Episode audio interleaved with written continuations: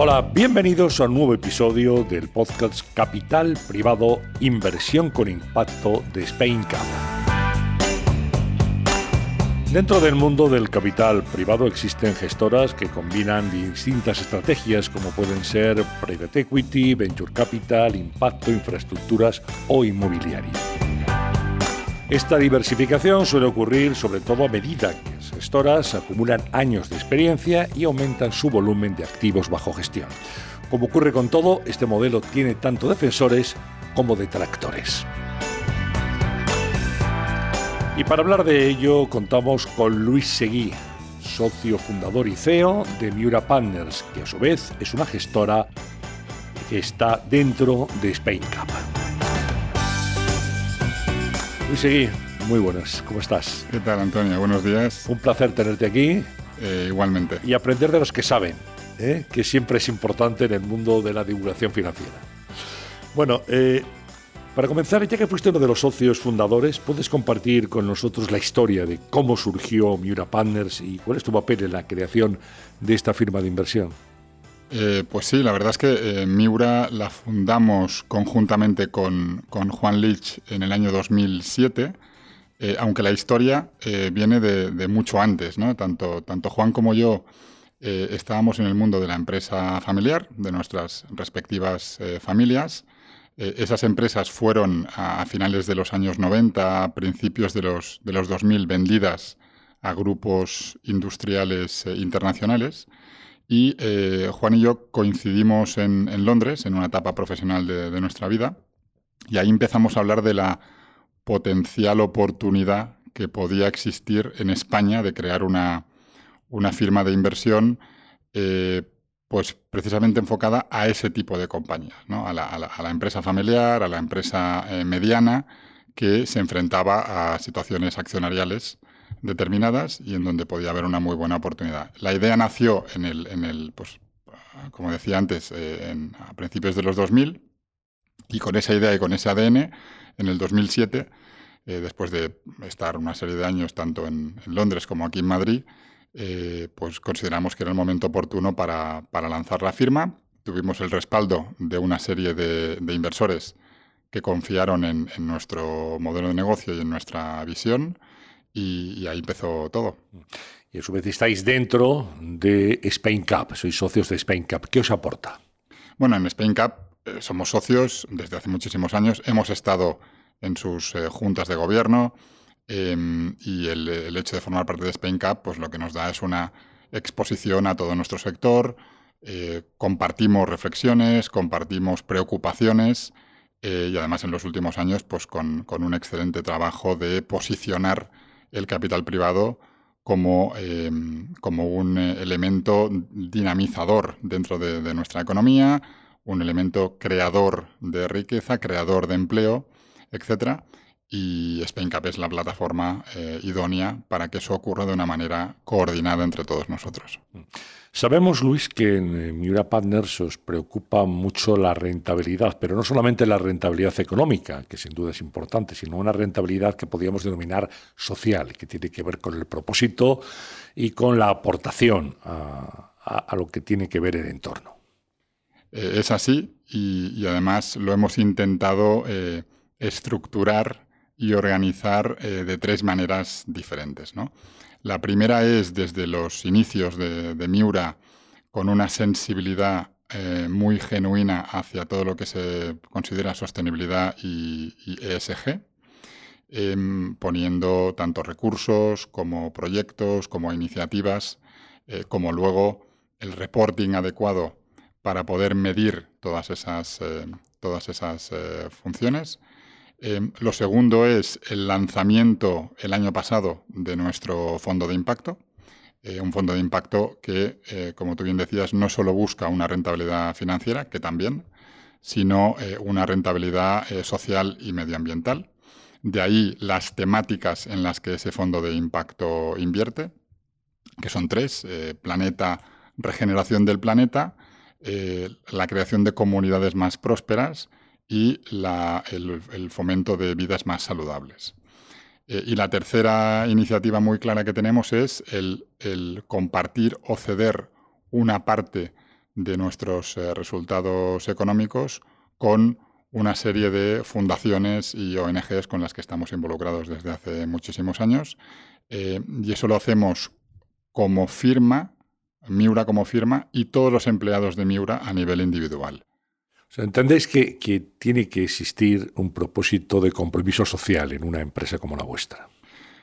Bueno, como bien sabes, el capital privado eh, durante años eh, quizá ha tenido una etiqueta eh, pues, excesivamente financiera, excesivamente transaccional, quizá una etiqueta de invertir en compañías para al cabo de unos años venderlas.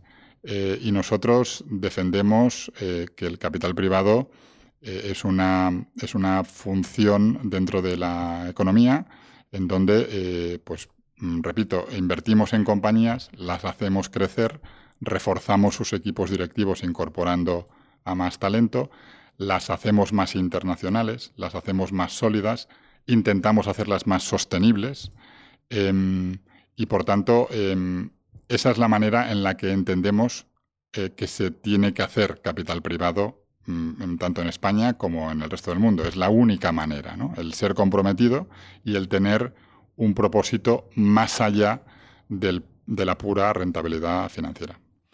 Además de todo esto, Luis, tú has seguido involucrado en el mundo del emprendimiento a través de diversos compromisos. ¿no? ¿Qué te inspira a apoyar a emprendedores y cómo ha influido esto en el enfoque de Mira Partners? Eh, correcto. En Miura la verdad es que siempre hemos estado al lado de ese tejido industrial, eh, empresarial y emprendedor. Em, y al final, cuando, cuando estás cerca del emprendedor, no solo por la propia actividad de Miura, sino también por intentar aportar tu experiencia o devolver un poco a la sociedad, em, lo que se genera es un círculo virtuoso en el que todos ganamos. El emprendedor más joven o, con un proyecto em, más, eh, más eh, joven. Se beneficia de la experiencia eh, nuestra y mía de haber construido pues, negocios y compañías en los últimos 20 años y a la vez nosotros nos beneficiamos de esa energía emprendedora, de esas nuevas ideas, de esos nuevos modelos, de esa nueva manera de afrontar situaciones de riesgo que alguien pues, que tiene 25 o 30 años pues, pues eh, tiene, tiene la energía y tiene las ganas de hacerlo y nos eh, también nos, nos, nos, alimenta y nos eh, refresca mucho, ¿no? Con lo cual es un es un win-win clarísimo para todos. Por completar, digamos, el retrato, el dibujo de, de Miura, aparte de esa rentabilidad social a la que hacía referencia, ¿algún otro elemento específico que la haga diferente a las demás? A ver, en Miura nos definimos como una firma de inversión con propósito. ¿no? Y lo que siempre decimos cuando pues, hablamos con la comunidad empresarial es que queremos ser el socio ideal para fundadores, para empresarios y para equipos directivos. Eh, luego eso hay que hacerlo. ¿no? está mal, ¿no? Como, como declaración de propósitos. De Exacto, luego hay que, hay que hacerlo, ¿no? no solo decirlo. Eh, nuestros objetivos al final eh, siempre son tres, ¿no? que son la, creación de valor sostenible, sostenible en el tiempo, y ahí hay, entran temas pues, de respeto de, legado, de, entender los activos que, en los que invertimos y la historia de esas compañías, eh, respetarlo y potenciarlo. Hay un segundo objetivo que es la generación de impacto positivo, que luego em, profundizaremos, y un tercero que obviamente que es innegociable, que es la, creación de retornos eh, financieros.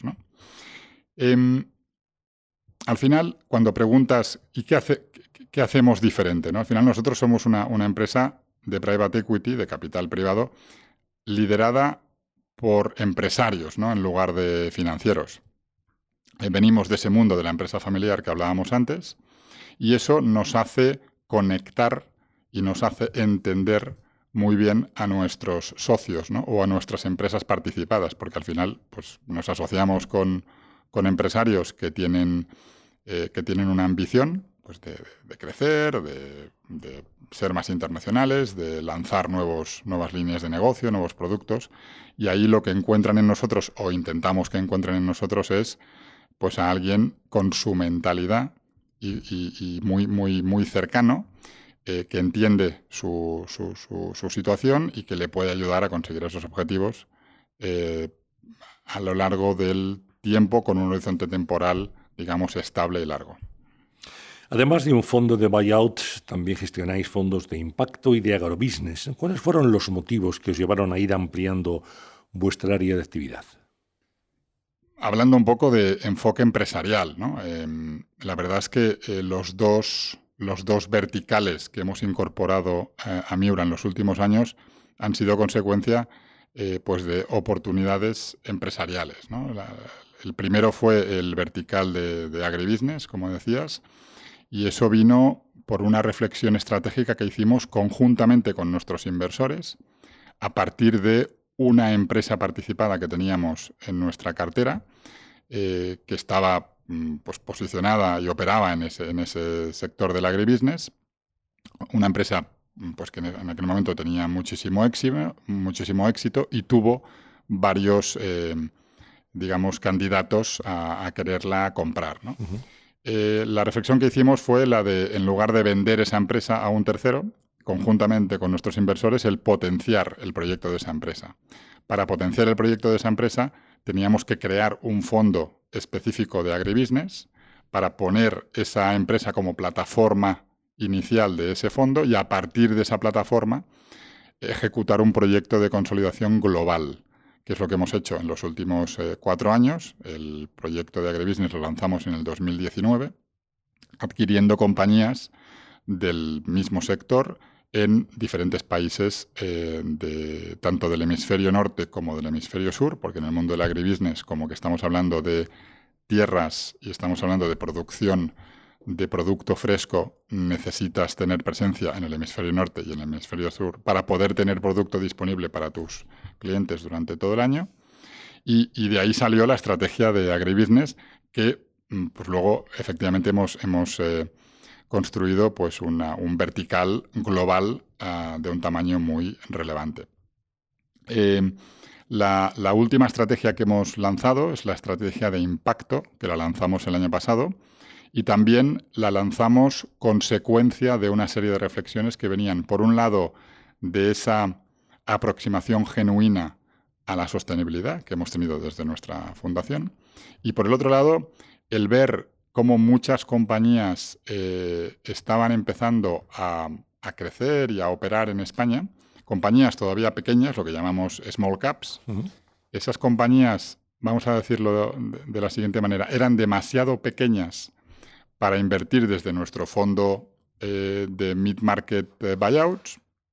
Y además muchas de ellas operaban en, estaban operando en, sectores beneficiados por las famosas megatendencias de sostenibilidad. Entonces lo que vimos es que en España nadie estaba eh, cubriendo desde el punto de vista inversor ese, espacio de small caps con modelos de negocio de sostenibilidad y altos crecimientos orgánicos y por tanto decidimos lanzar una nueva estrategia para cubrir adecuadamente em, esa, esa categoría.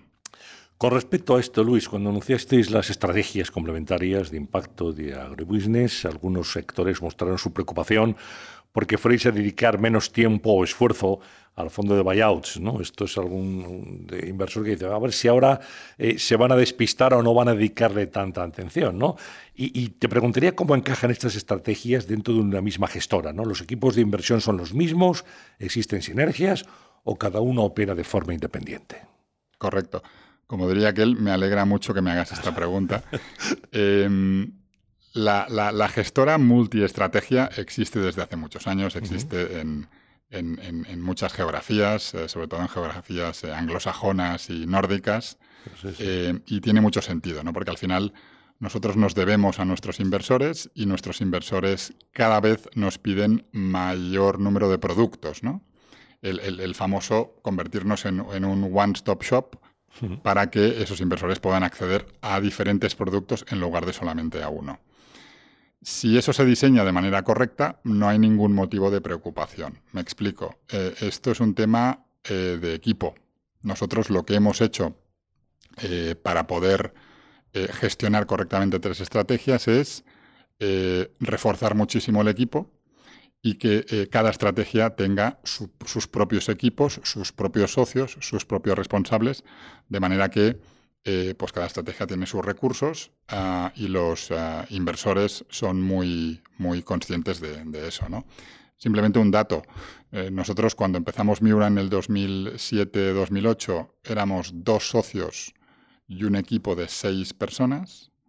Hoy somos nueve socios y un equipo de 32 personas. Eso significa que hemos multiplicado por cinco el tamaño de nuestro equipo, lo cual tiene sentido porque en lugar de una estrategia tenemos tres y cada estrategia, pues obviamente se tiene que gestionar de la manera adecuada. Y puede haber sinergias también, digo, en sentido contrario, gente que se ha preocupado, gente que diga, bueno, cuanto mejor se funcionen los verticales, pues mejor, porque hay también oportunidades, ¿no? Eh, que eso es importante para los, los socios, ¿no? El, el hecho de que esa diversificación, de que esa amplitud de miras lleve también a conseguir mejores resultados.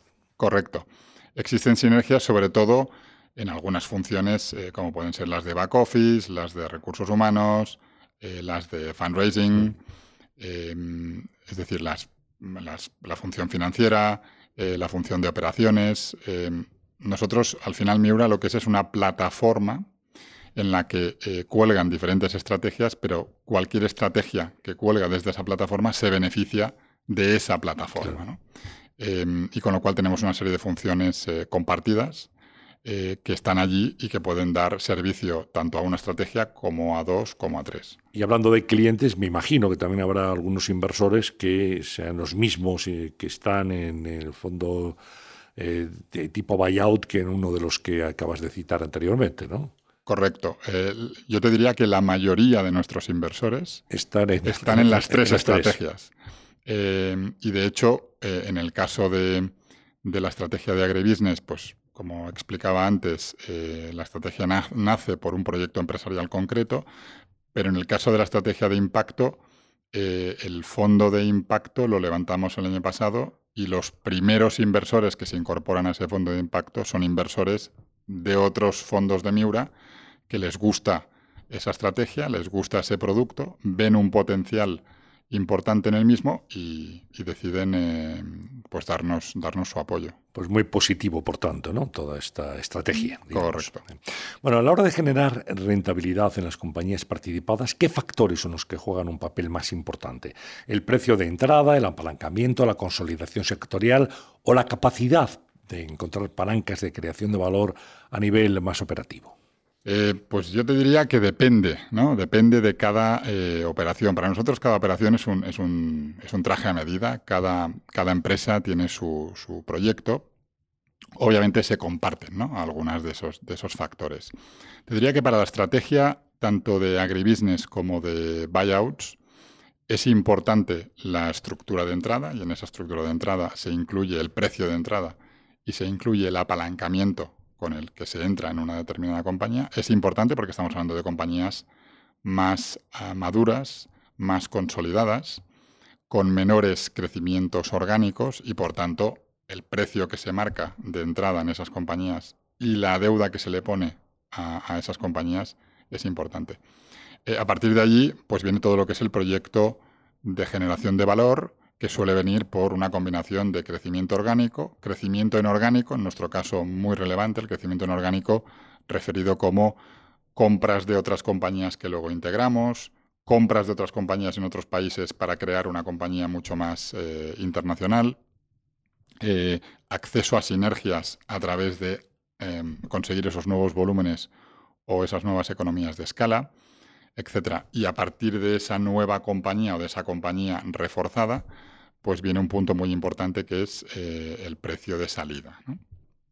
Cuando, cuando nos em, fijamos en, la estrategia de impacto, eh, allí hay que destacar que em, hay otros factores importantes además de los que he mencionado. En las compañías de, de impacto, como que son proyectos normalmente de crecimiento, lo que se llaman proyectos de growth, proyectos en los que prácticamente no hay deuda y en donde te diría que el, múltiplo de entrada o el precio de entrada es algo menos importante. ¿Por qué?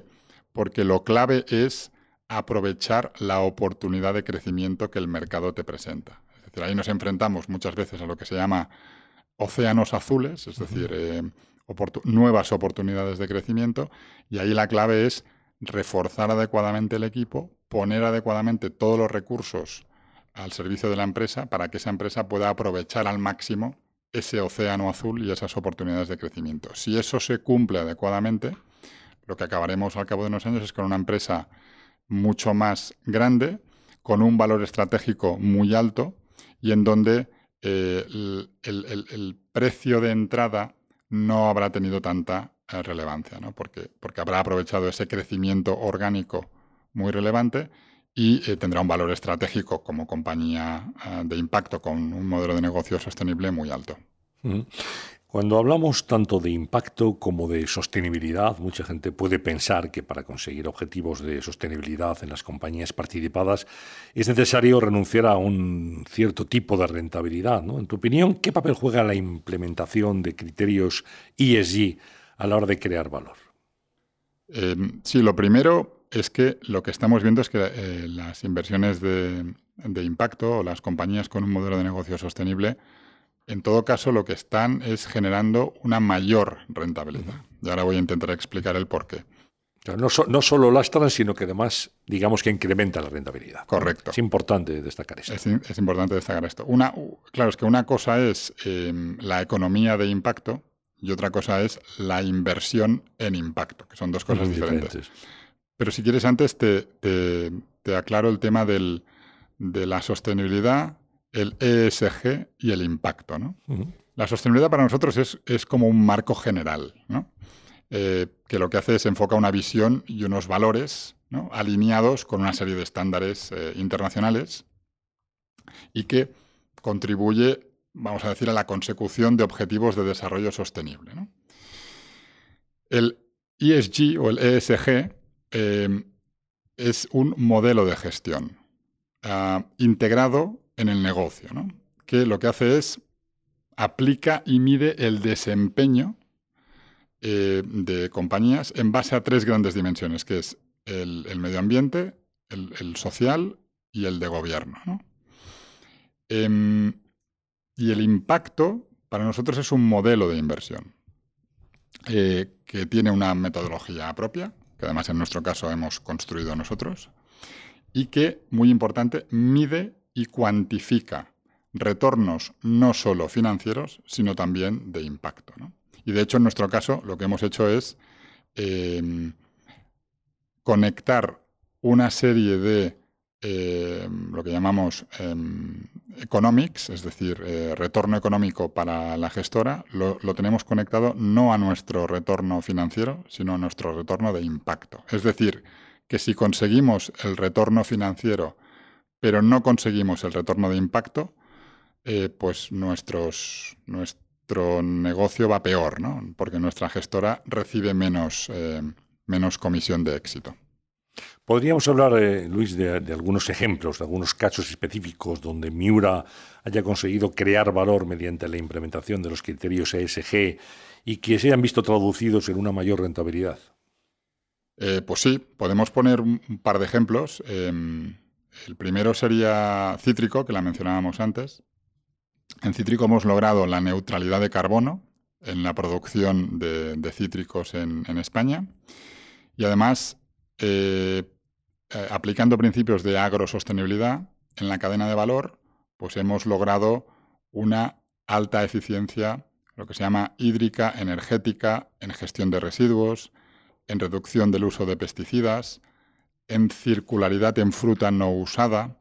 Eh, todo eso fueron eh, una serie de métricas que establecimos al principio del proyecto y que hemos ido siguiendo a lo largo del proyecto. Eso, al final, ¿en qué desemboca? Desemboca en una compañía con un mayor valor estratégico y con un perfil mucho más sostenible que hace que sea una compañía mucho más atractiva de cara al mercado. Con lo cual ahí tienes un primer ejemplo de creación de valor a través del ESG. Un segundo ejemplo que además ya se realizó es una compañía que tuvimos durante cinco años en una compañía hispano-francesa, que se llamaba The Reefer Group, que se dedicaba a la construcción de eh, camiones refrigerados para el transporte de eh, bueno, productos que necesitan transportarse de manera refrigerada, desde productos farmacéuticos hasta productos alimentarios, etc. Eh, allí lo que determinamos fue una inversión anual muy importante en I+.D. para reducir el consumo energético industrial de esos camiones.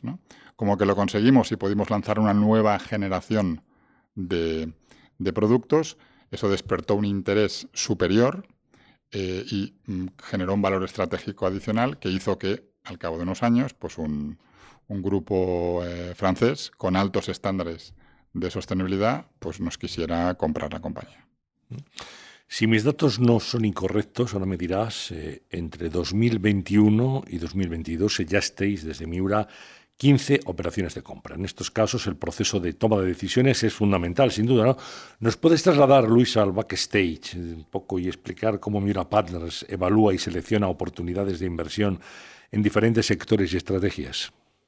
Sí, te voy a, te voy a contar lo que se puede contar. se puede contar, ¿eh? Exacto. Entre bambalinas. Entre bambalinas. Em, ahí al final, eh, ahí sí que nos tenemos que poner muy serios, entre comillas. ¿no? Esto eh, va de, de, tener un funnel muy bien estructurado, de tener un proceso muy claro y de tener un método, em, un método innegociable eh, en donde aplicas unos órganos de gobierno muy claros. ¿no? En nuestro caso, como lo tenemos organizado es desde arriba del funnel, del embudo, pues tenemos un, lo que llamamos unas reuniones de originación semanales, en donde repasamos todos los, todas las nuevas oportunidades de negocio que se nos presentan.